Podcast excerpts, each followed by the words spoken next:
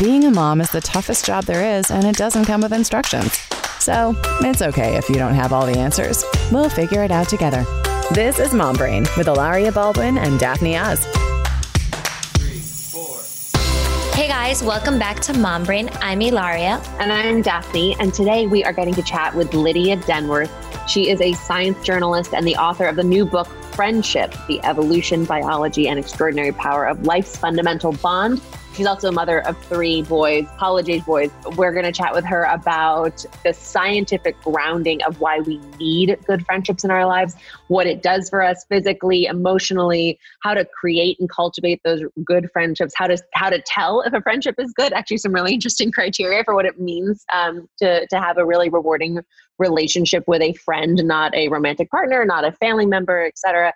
Um, and she's also going to explain why, if you have children who are in about to hit puberty or in the middle of puberty, why somehow suddenly you are experiencing a a realization that their friends matter a whole lot more than you could ever possibly imagine friendships mattering, and how to help your children navigate what can be a really exciting but also a very trying time um, in, in anyone's life, and doing it with the compounding stress and um, strangeness of being in isolation during this pandemic. So open your ears for kind of that kind of stuff. I think this is great for you know if you have a person that you are raising these children with, um, whether that is a partner or maybe a, you know a, a mom or somebody else that's kind of helping you. It really really helps to get everybody on the same page in terms of how our kids are are processing everything. So anyway, here is Lydia.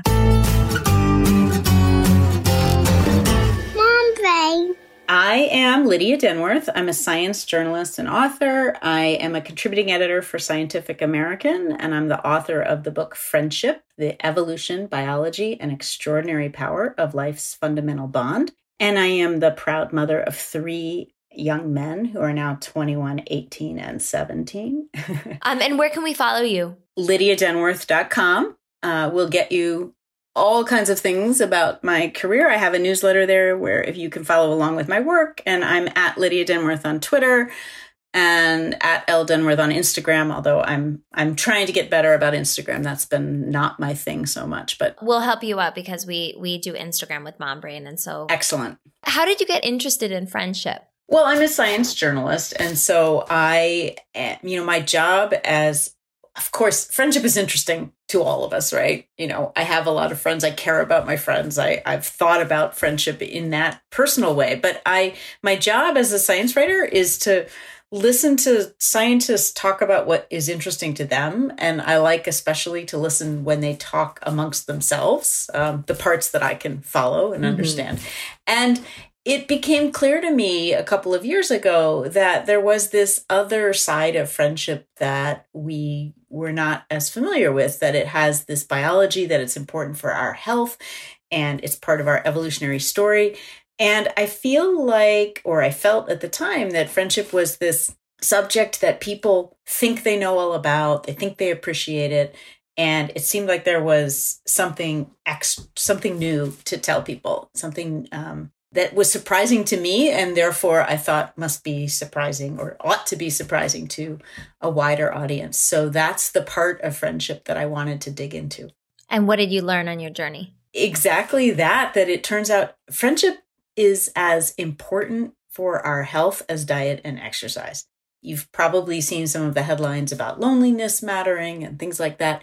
But what I like about the story that I'm telling is that yes, loneliness is bad for us, and here's why. And friendship is the other side of the coin, and it is really mm-hmm. good for us. And that spending time with friends does not just make you feel psychologically happy and good, but it literally gets down into your the way your cardiovascular system works and your immune system and your sleep and your cognitive health, your mental health, even the rate at which your cells age like how fast you biologically age is affected by how socially integrated you feel. Wow.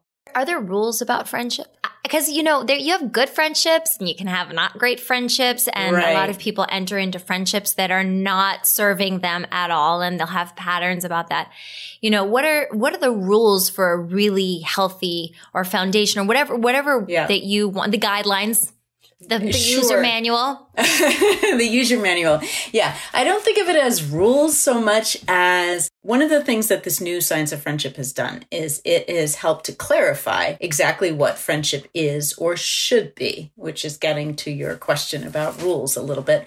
Uh, and that is that essentially they kind of boiled it down to what are the minimum requirements for something to be considered a friendship? And it's three things. It's that the relationship is long lasting. So it's kind of somebody's a stable and reliable presence in your life.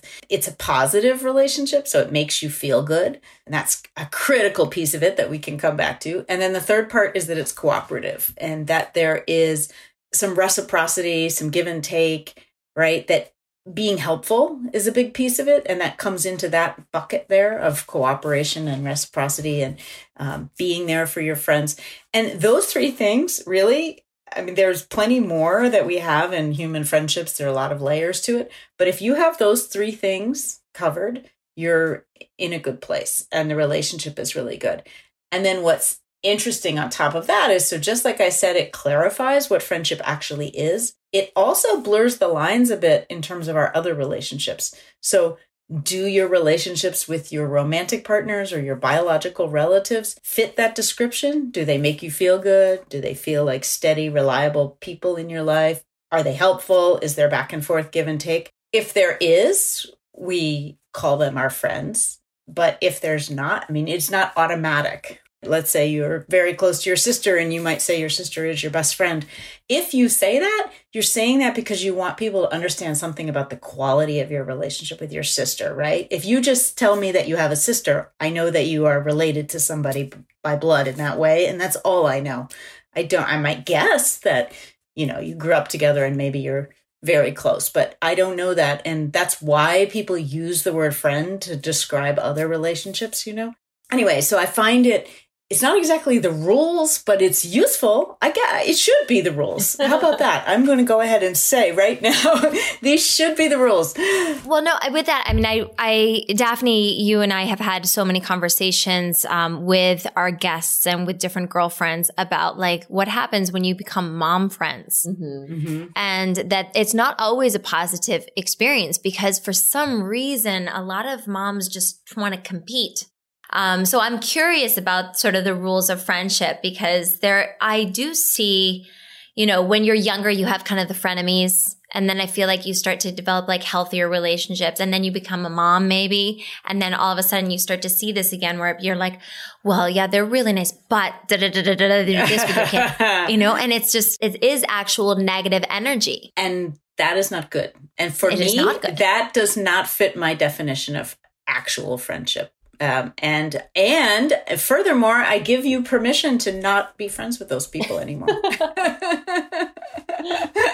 Thank you. Liberated. Liberated. you don't have to. You don't have to do it. There is something. Uh, do I do I I love the question because I do think there are relationships you have at all points in your life by proximity, right? They're the people in your closest yes. circle or doing the same things you're doing every day, or you see them at school drop off, or you used to see them at school drop off all the time. Mm-hmm. Um, there is value in having people who are in a similar lifeboat as you are, right? Mm-hmm. Oh, there are. Yes, absolutely. Even if they're not necessarily the people you would have optimally chosen, just given your own, you know, left to your own devices. So I'm curious if if the if there is a gray space between your best friend in the world and someone you should drop off the drop off the lifeboat, you know, if how do you how, how do you navigate with you know within yes, a, a yes. semi a semi challenged friendship dynamic? How do you how do you get through that in a positive way? There's a saying that you know I certainly didn't make up that there that we have friends for a reason, a season, and a lifetime, mm. and I think it's really true. It's, you know, okay, it's a little corny and cliched, but it's true. There are friends, especially mom friends, like when you're, you know, everybody that was in your Lamaze class or everybody that was in your pre K or your music together. Or in my case, my family went and lived, I've lived overseas a couple of times and we went and lived in Hong Kong when my kids were between 7 and 12 and it was wow. rough and the expat world is uh, is very much this kind of world where you're thrown together and you're friends because you're all in the same place and and at first i had a hard time finding people that i really felt were my people you know that i connected to on a deeper level but i needed some friends. I needed people to hang out with. In time i did make some very good friends there and i found them but it wasn't easy. And so it's the same thing. And yes there is a big difference between those people or the people at school drop off and your closest friends. Your closest friends. So basically, all of us, you can think of your friendships as fitting into concentric circles. You put yourself at the center, and that first inner circle is the people closest to you in the world, the, the ones you can't imagine life without most of us have an average of just four people in that circle. It can be more. Let's say you have a big family. It's usually split between family and friends, but it mm-hmm. could be all family and it could be all friends. The point is less how you're connected to the people and more how you feel about them and how they make you feel. And so if they fit my definition that I gave earlier, so that they're people who are long lasting presence in your life that make you feel good and that are cooperative and helpful, then that's your sort of bench group that really you rely on when you when you need something, when you you know you're there for them, they're there for you. There's all kinds of amazing things that those relationships give you. And most of us if we're married or we're in a significant relationship, that romantic partner is in there, but not for absolutely everybody. Uh, but then the next circle out maybe is like the 10 to 15 people that you would be at the top of your list for your birthday party, say, or something like that, right? And so you care about them a lot, you really enjoy them, but you see them just a little bit less than the people in the inner circle. And then it goes out like that. So you get the extended, the other parents from school, or the colleagues, or your neighbors, or your extended family that you don't see as often. And you might enjoy those people or not. I mean, hopefully you do. We're talking here about the positive relationships in our lives and but they can be on that outer rung and that means that you don't psychically have to give them quite as much of your energy and yourself and your your time. Because mm-hmm. time is actually a really big piece of the story when it comes to friendship. It's the only thing. It's it is that's that's what i really struggle with as someone i know i see on in your bio that you went to princeton where i did as well. My like best friends in the world are are the girls that i met there. And uh, we've actually in quarantine been doing weekly if not like a couple times a week FaceTimes and things, or at least there's the intention to do that. And my point is, right. I keep having to miss them even before I didn't, even before all of this, you know, we would all try to get together and some of them live overseas. So it's, it happens less, but like everyone would try to get together. We'd pick this date and then something would come up with the kids and I obviously would have to back out. And it, it sucks. It sucks because, um, if that's the appropriate word to use there. Uh, because I love them and I miss them, and they are the family that I chose in terms of a just like deep, deep, lasting, uh, you know, long term mm-hmm. friendship. But I, um, I, I did also find it challenging to navigate the fact that none of them had children, so they didn't understand. Right. That like the the flexible and fluid dynamic that comes into play when you don't only operate on a schedule that's determined by yourself this expenditure of time and the allowance of time yeah. i think is really yeah. is, is absolutely the most critical thing to figure out and i you know at the same time because they are my close girlfriends like i do of all the places that i have to take time away from i don't i try never to take it from those relationships because i know how hard it is to make friendships also so i'd love to given that almost all of us have shrinking time allowances to spend anywhere and that we live very, you know, now very isolated lives, especially, but frequently just like very, very busy, crowded, difficult to, um, you know, have the freedom and the relaxation that it that fostered and cultured those relationships for me in college because I had nothing else to do. Like, you know, you go show class every now and then, but you really were there to like make these bonds. Um, I thought my parents might have thought differently, uh, but I, I, um, I'm curious what advice you have for adults who are trying to make friends right. and and make in real life friends, not just you know, not just the digital friends that we often yeah. cultivate as well. Yeah. Somebody went out and counted the number of hours of time together that it takes to make Create a friend. Friends. So this, oh, yeah, well, this this researcher at the University of Kansas, his name is Jeff Hall, and he's he's a really interesting guy, and he he had this sort of question of, and he studied it two ways. He studied it with kids who had just arrived on campus and f- tracking sort of who they got to know, not their roommates, but other people. They had to like they had to name a bunch of people right when they got there they had met, and then he followed over a period of time and he asked how those relationships had changed and who did they think of as a friend and who didn't they he also did it with adults who had moved to a new city Hmm. for a job and and asked so it wasn't only a college student study with all these people what he found was what he calls these cut points so it takes on average 50 hours of time together to go from being an acquaintance to a friend to consider somebody a friend it takes about 90 hours together to consider someone a good friend and 200 hours to consider them a best friend. And if you think back to college and how you all went to class together and hung out all day long, it doesn't take all that long. But now when you have you all have young kids and you know or you and you've got careers and and uh, the demands of your marriages and all of that stuff and all the other stuff you want to do it's a heck of a lot harder to put together 50 hours even right um, i mean if you can only do it in two hour dinner increments or something like that or you know Well, if you saw someone every week, even, I mean, it would take you the better Right. part of a year, you know, and that's ridiculous. would take a while. yeah, like- And so this is why we it, as adults we so much rely on the relationships that we made earlier Mhm. because we put in that time and now we're maintaining but we we got to wherever we were trying to get with that right it can be why it feels harder to make new friends as an adult that said my closest friends now i so uh, funnily enough my friends my friends from princeton we have the same thing going on now during this pandemic and we had a whatsapp thread going before and because i had actually done a fair bit of zooming for work before this all happened i was someone who already knew what it was and,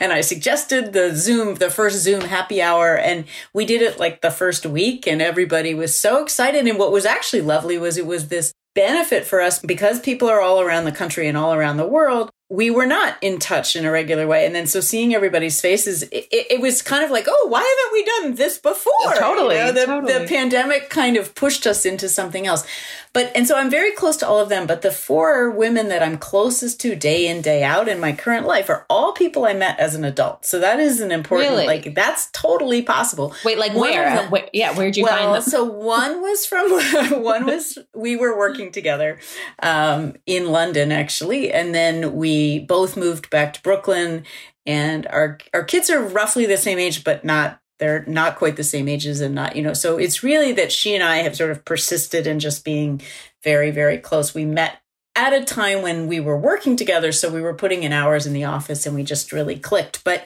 and that's, mm, that's a long time now, more than 20 years now. But the other three are all people that I somehow met kind of through my kids. One is the mother of one of my oldest son's best friend who lived around the corner from us for years and years and years. And the others are people that we had a house in the same beach community and stuff like that. So we just spent, we did put in a lot of time together. Our kids were friends that brought us together. Mm-hmm. And then we became really close. And but they are all now people that I've known for quite a while, right? So they they fit that long lasting definition. But I mean, there's plenty of parents of my kids' friends that I am friendly with, but they didn't all rise to be the my best friends, right?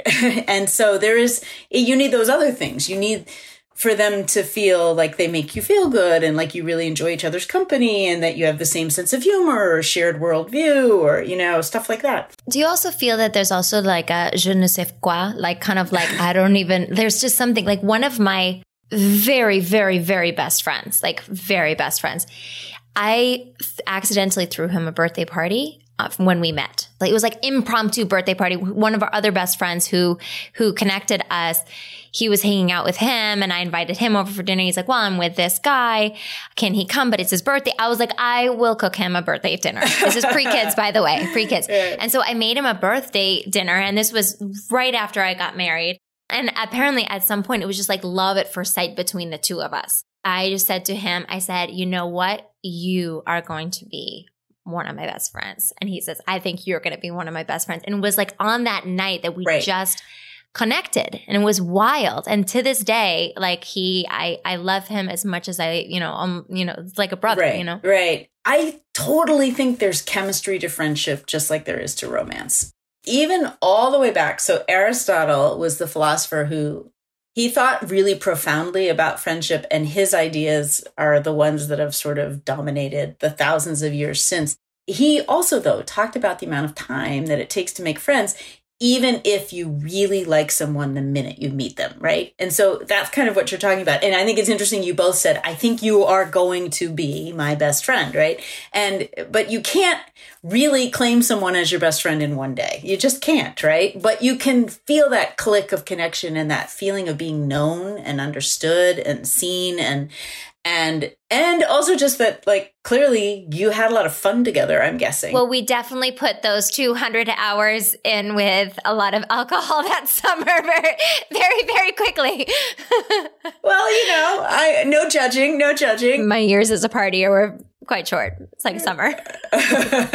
hey, look, I'm totally about the wine with my friends, so I got I've got no complaints about that. But but the point is, then you spent that summer hanging out together and really getting to know each other, and you were right. You you know your instinct was correct. Um, I mean, there are people we meet that we think we might become really good friends with, and there are people we meet that we probably would be, but we just, for whatever reason, it doesn't, you know, there isn't enough time in the day, or, and some people turn out to be not quite who you thought they were when you first met. That kind of brings us to now. So one of the things that I struggle with, and I, I think that this, you know, our listeners might, might feel the same way is that I'm really tired.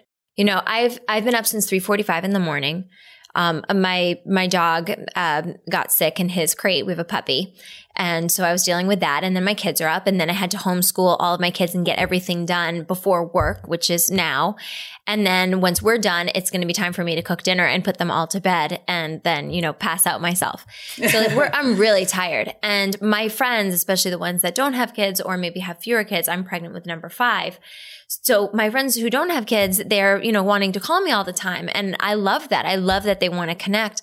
But sometimes at the end of the day, I can't talk anymore. I, yeah. I, have no more words. I've talked so much. I've explained the alphabet in, you know, my kids go to, to school in two languages. So mm-hmm. I've explained the alphabet in two languages. Uh, there's been a million Zoom meetings. There's been, you know, our, my work on my Instagram, everything. And by the end of the day, I just don't want to talk anymore. I'm finding that I'm not communicating that much with my friends right now. And that's hard. And I miss them. And I'll write to them little things. I love you and I miss you. And I'm just really crazy right now. And I notice when I do spend time with them, or, you know, if I do get to talk to them, it makes me feel so much better. It really does. But it's that effort to do that during this time is very, very, very challenging. I completely understand. And I, and I've been hearing this or hearing from a lot of people that for a variety of reasons, you know, some of what we're doing online to connect now is working for people and some of it isn't, or some of it worked at the beginning and now it's getting old, or they have a life like yours. I mean, I, as a science writer, I've never been busier practically right now. You know, mm. fortunately, right. I actually have a lot of work to do. Plus, my book turns out to be really relevant in this moment. So I, I feel glad that I have work to do, but I also, like you, I'm surprised to find I'm, I'm not one of those people with that problem of like, well, now how am I going to fill my day? Let me right. bake some bread. I don't have time. Um, so I get it. uh, oh, we did, we did try to bake a little bread here, but you know, not, you know, mostly I'm working really hard. But my strong suggestion is going to be that maybe you try to find a different part of the day when and I'm glad that you said you were at least sort of checking in I guess by text or email or whatever it is because that helps but I like I'm doubling up when I uh, am going for my walk every morning I might call a friend on the phone then right mm-hmm. and talk then or I might do it if I'm on, you know, if it's me doing the grocery shopping run that week. Uh, I'll check in with somebody while I'm driving in the car or something like that. You know, I'm trying to find the little found moments, and it's not the same as, you know, the friends back in Brooklyn that I would regularly get together with for dinner or drink or whatever it is. We're obviously not doing that, and and the group Zoom thing can get kind of old, and or you can't really connect with any one person in the same way, and so right the number one most important way to get through this time is to be kind to yourself and compassionate about what you need and what's hard and be honest with yourself. And I've been doing, I can say that as someone who's spending my days talking to mental health experts about how people cope in times of stress like this. But what is true is that your friends are a critical piece of getting you through a time like this. That this is what friendship is for. Like all the good fun parts of it that are rewarding in your brain happens so that you keep coming back for more and you build the strength of mm-hmm. those relationships so that they are there when you need them, like now, right? Mm-hmm. When you're feeling bad.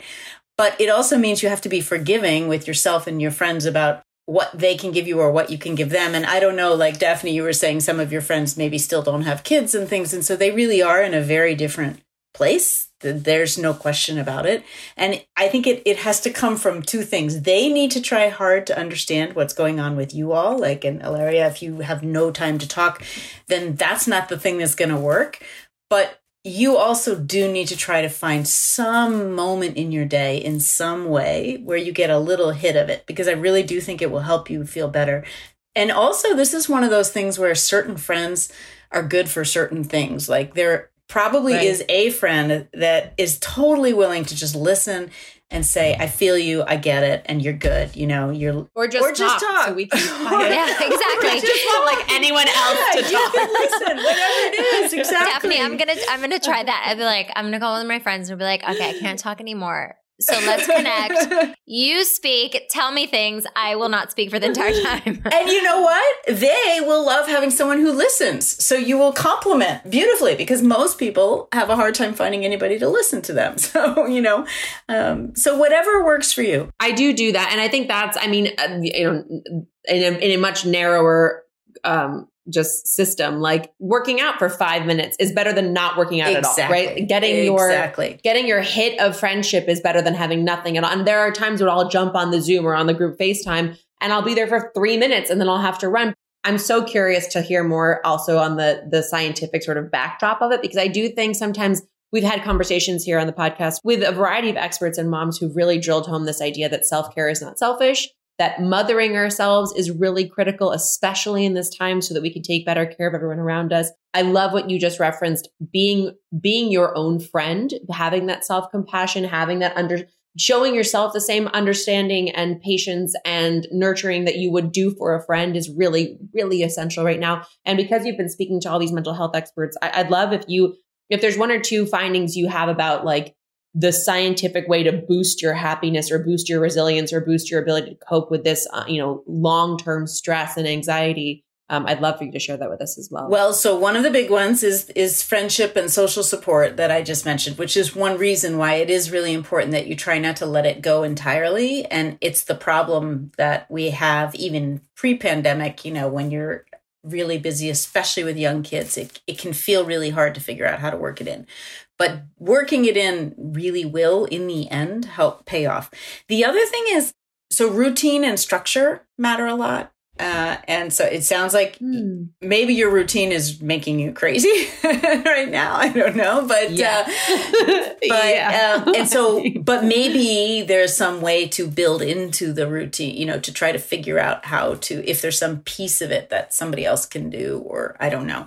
But um, the other things that get people through it's a lot of it's a mindset it's optimism and mm-hmm. a kind of ability to put things in perspective to do cognitive reappraisal where you can say okay yes this is bad but you know these things are not so bad or i can see that somewhere down the end that this will end and you know we will we will be okay for some people it's things like their faith really helps or um, other it de- it depends what works for you, but the the top things I would say are optimism, social support, perspective, and then routine and taking care of yourself.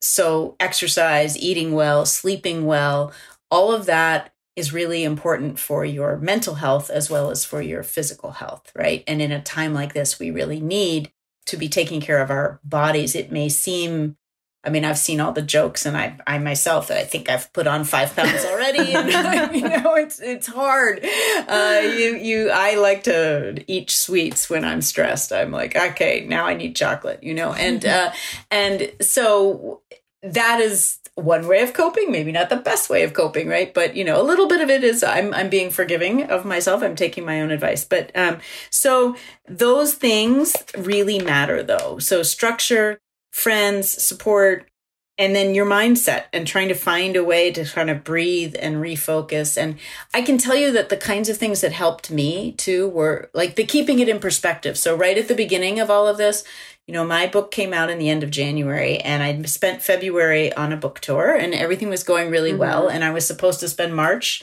doing a whole lot of other things. The book was coming out in the UK. Well, guess what? I didn't go to the UK and I didn't go to LA the second time and I didn't, you know, all the things that I thought were going to happen and the and the big talks I was giving to hundreds of people didn't happen. Um, now they've been happening vir- happening virtually, and I was feeling sorry for myself at the beginning. And then my oldest son is a senior in college, and then had his senior year taken away from him, Oh, right? And isn't oh. going to graduate. And I was like, Sorry. Okay, that's worse.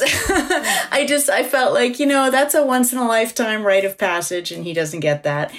And then I have five friends who've lost their parents in this from the coronavirus. And so then you go, okay, that's worse, you know? And so there's always somebody else. And I don't, I, let me be clear. I, I really very much believe in people sort of, it, you have the right to your own stress and your own difficulties and they are real for you. And it's, but sometimes it's good and helpful to at least know where they fit into the larger scheme of the problem, right? and then talking about some of that with your friends and your friends can sometimes serve as a check on that too and you know is um is helpful Hilaria and I have kids six and under. Um, and then you know there's that long ex- where where they we're their friends. Like you know they're, they're each other's friends and we're their friends and they've got friends at school. And my oldest is just at the part point where like those friends really matter to Mhm. her and she really likes them and she really misses them and she thinks about them a lot and they influence her a lot which is also something that I'm curious if you've spent any time thinking about. But but we're about to get into that place of like the maybe 8 to 12 where friends suddenly start to replace family as a primary influence in children's lives and self-concepts and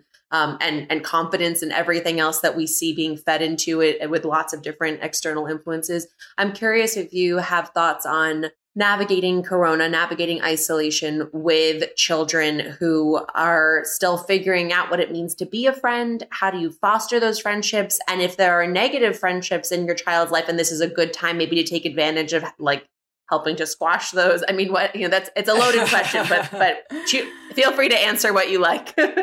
but so to answer your question about kids here's the the science of friendship in in children if i can try to make it really quick is that you know yes when your kids are very young and and like all like yours uh you, the parent is the primary social partner and you're really helping to develop their social brain.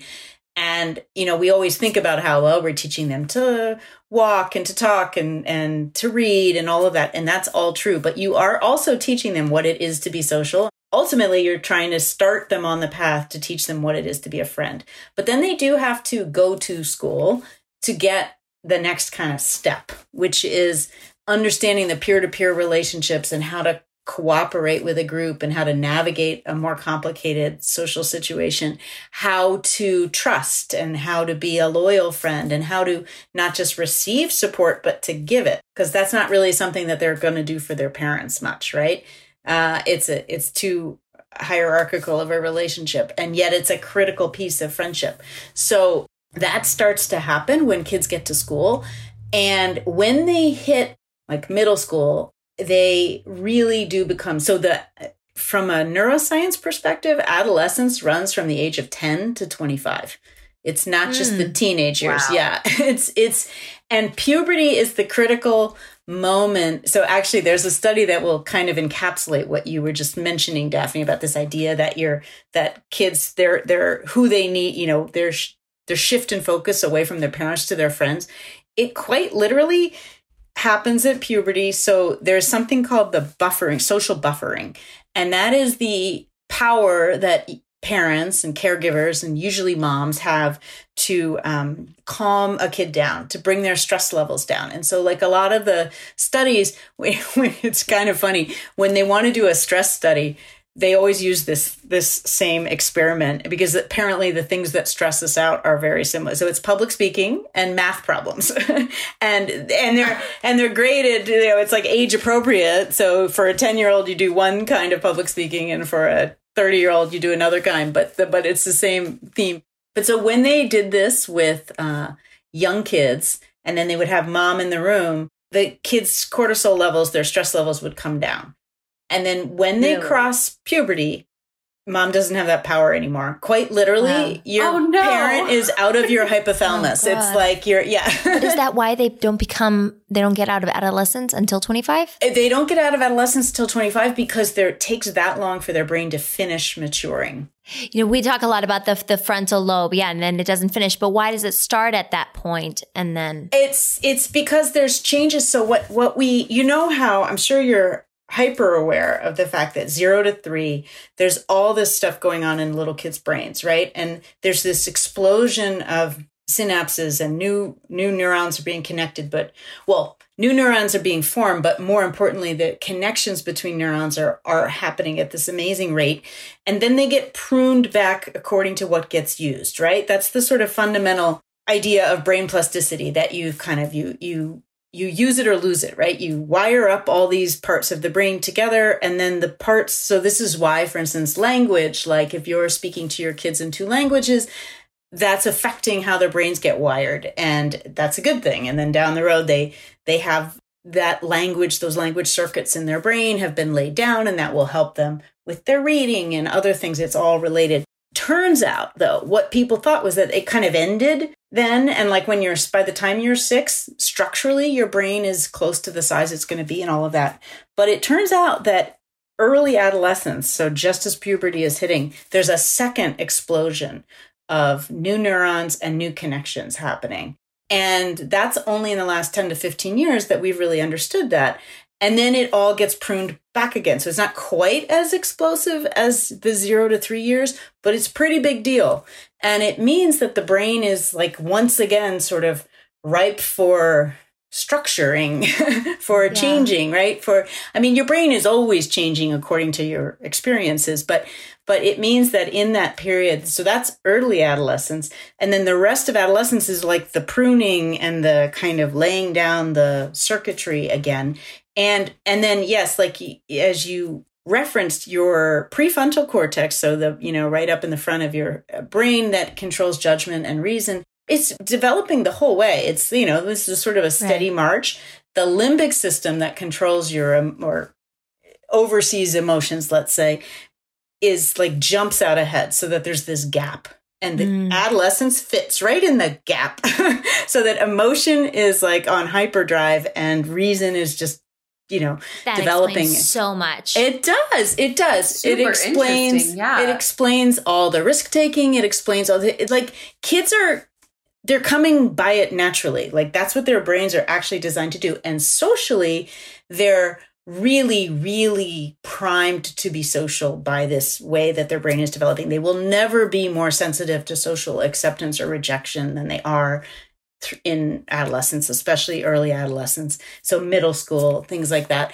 And they are also forming their sense of self which is actually part of your social brain. And so the fact that kids are so obsessed with their friends is like is just natural. And and parents who get frustrated by it need to sort of step back and understand like they're they're not really messing around when they tell you like that their friends feel like everything that's because they are to them at that time and so it doesn't mean that you have to let them do everything they want to do with their friends or be but it, but i think it helps if if the adults just really understand what's going on in those kids brains and why I have two questions. One, I do Yeah. want to know why mom becomes less important at 13, like the exact reason why. Not you, Hilaria. not me, every other mom, but not me. Um, but the other thing I want to know is why, you know, how can you guide children through all the different phases, but particularly through that phase where, um, you know, I used to hear a lot growing up. I know you think you feel that way. Oh, I know you think you feel that way, but one day you will not feel that way. And you know what I mean? And I want to give my kids perspective because I, I, again, as we talked about before, perspective gets me through every day. But I also want them to feel and be in the moment and be passionate, you know, but you don't want them to end up like Romeo and Juliet. You know what I mean? no, so it's like, no. so how do you guide them well? Well, you're you're hitting on it. There is yes, I do. So it's like it's almost the right thing to say, but not quite the right thing to say. You think you feel that way, but you you know you don't because they do feel that way. So you have to acknowledge it. You have to sit with it. You have to let them feel that way and let them make space for them to talk to you about how they actually feel. But at the same time, I think it's really helpful for kids to know. So, like, just as one example, for them to understand how it's going, what, why their brains are the way they are, like why they feel things so intensely. Here's a statistic. So, in the US, anyway, because of the way the school system is structured, most kids, when they get to middle school, they switch schools, right? And two thirds of sixth graders change friends between September and June of sixth grade year. Two thirds, okay? Which tells you that there's just this huge turmoil and tr- like change and churn going on. And it's mostly because those kids have come from the same, maybe they hung out in September with the kids, they, the handful of kids they knew from their elementary school or something. And then by the end of middle school, they've, the pool of people that the potential friends is bigger. They've started to get a better sense of their, who they are and what they're interested in. Maybe now they think, oh, I, I, I might be a theater kid or I really love soccer, right? And then they, they start hanging out with those kids. And so by the end of the year, they've got new friends. Uh, and sometimes it's it's less pleasant than that. Sometimes there's real big falling out. But the critical fact for kids to know is that almost everybody is going through the same thing that you are, right? If two thirds of the class is changing friends, then it's you know the exception of the people who are not, and and so that emotional churn that kids feel because of it is is fair and normal, but also can be put in perspective by understanding you know how this goes at this age. Um, so that's one piece of one answer. And then the question about mom basically, adolescence is about kids beginning to make that move to be independent from parents because that's what growing up is about, right? And you think, oh, well, when they're 11, it's way too soon. And it is, of course, and they still need you. It doesn't mean you don't matter anymore. My oldest is 21 and he still comes to me for advice. So but their body is literally changing in a way that is pushing them to where they're going to have to go. And guess who comes in and takes over? Friends. In some situations, friends can calm them down in a way that the parents can't. It depends on what the task is and what the how stressful the the thing is, but friends start to have that power because and this is true in other species. Like adolescent monkeys spend more time with other adolescent monkeys you know they like they there's a there's a change that happens in that phase of life. It's more extended in human beings than in other species uh, but it's um and in fact all of childhood is more extended in humans and it's because we have to pour actually so much complicated mostly social knowledge and behavior into our kids and get them and get them i mean nobody else has an adolescence that extends you know, 15 years. but it's okay. Like it's okay for the mom and the dad and to understand that this is normal and this is what kids have to go through. And it's good for the kid, I think, to understand it while also acknowledging how the kid feels in the moment and how painful it is because it is true. You will never actually feel things as intensely as you do when you're an adolescent, both for good and for bad. The fun times are as much fun as you might ever have with your friends, right? You remember them so clearly. And you feel that really intensely. You also feel the rejection and stuff super intensely. And that is because your brain is actually feeling it more. You're not imagining it, right? And so parents need to understand that. So you think having a conversation with them and sort of saying, you know, this is something that you're going through, and let's just talk about that. And I understand you deserve your time with your friends and you deserve your time to be yourself and wear a lot of you know, eyeliner or whatever you're doing. and, but then, you know, we also need to make sure that you're safe. Yes. I think that's basically it in a nutshell. I always said that the, there were the first important set of rules were about safety and the second set were about kindness. And then we could deal with everything else. Uh, and that, you know, there would be, there are, I don't know, there's just a lot that they go through. And I think, our job as parents is to to guide and um, and to keep them safe and to help them. And they don't know how to do it all. They don't know, they don't come into middle school knowing how to be a good friend necessarily. I mean, some of them are good at it, but a lot of them aren't, right? And it's going to be painful. So, yes, it's both acknowledge, but and guide to the extent that you can without thinking that you can like fix it all. or that Yeah. you can make your kid. I think one of the things about friendship and kids that adults do is they put so much of their own self, like, or their vision for what they think their kid should be, or how they want it to be, or the kinds of kids they would like, like, you know. And when we worry, when people ask me about, well, what about my kid who doesn't have friends? I have to dig a little to find out, well, is it that they don't have any friends, or is it just that they're not the most popular kid? Like, what you know what are you bringing to it as a parent and i say i mean this is no, no judgment here this is just that we have to check ourselves because we bring our own emotions to the job right Now, of course, it's one of the hardest things. Whether my, my youngest is one, my oldest is six, um, and I look towards the future, towards all these things, and even like my one year old, I have to look at him and be like, he is his own person. He came out and he is a force to be reckoned with. he is the one that's going to give me. I'm sure is going to give me the hardest time.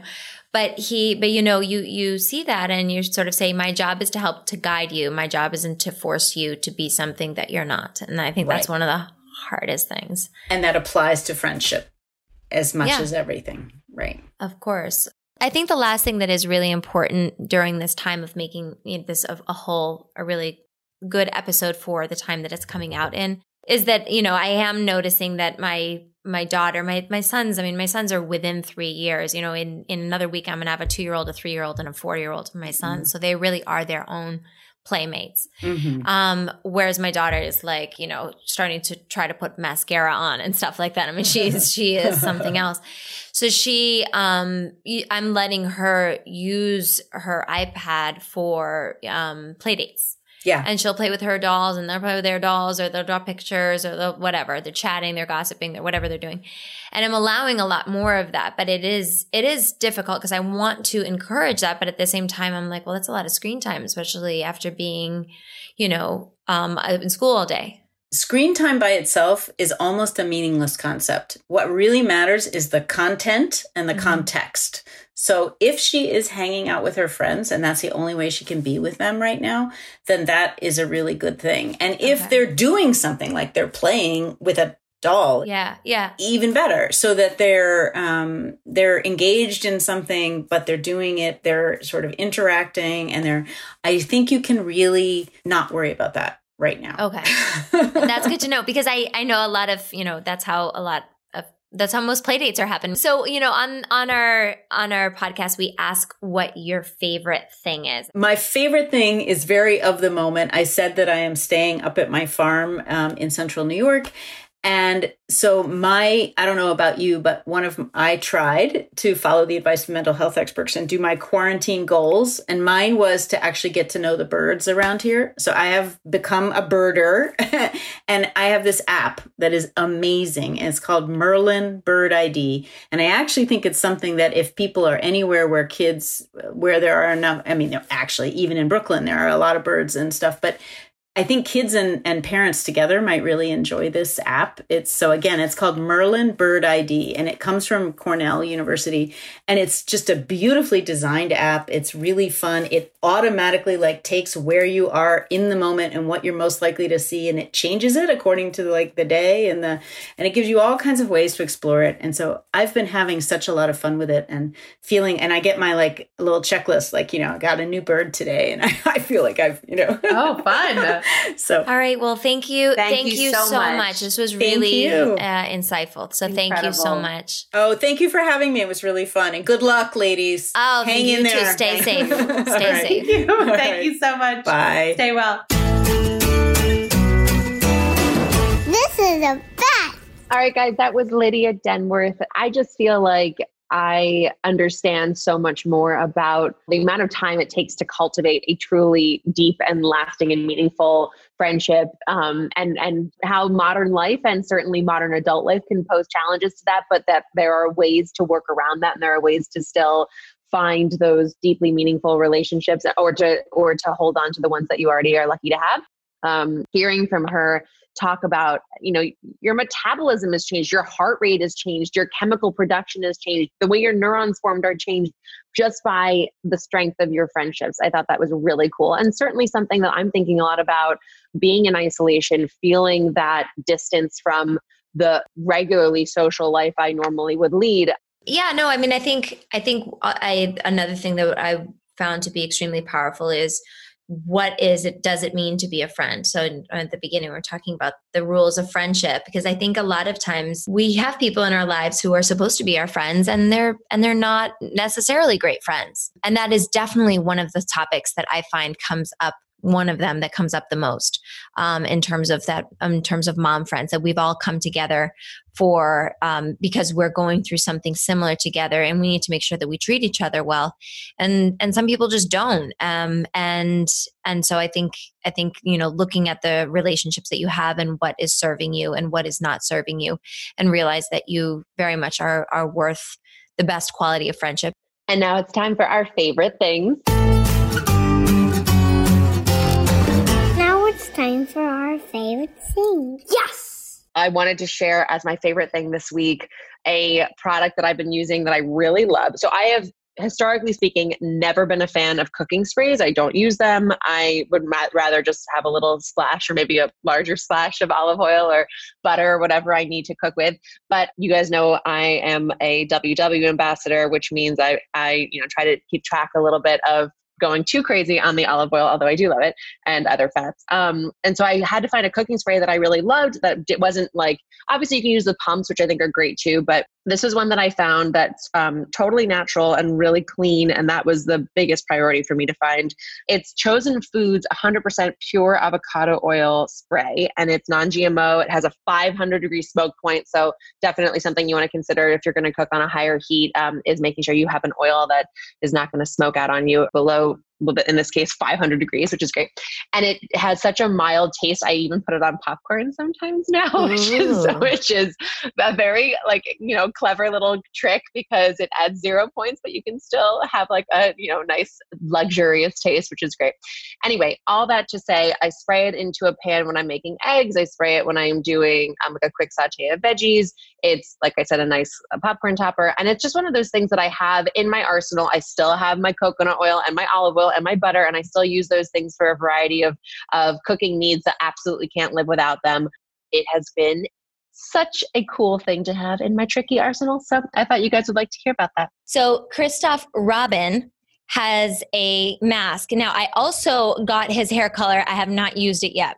Um, but the mask, I did it this morning and it was nice because again, like my ends really need to be cut at this point. I was blonde last year and I'm still growing it out. So, you know, that part of my hair is more damaged than than the new stuff growing in.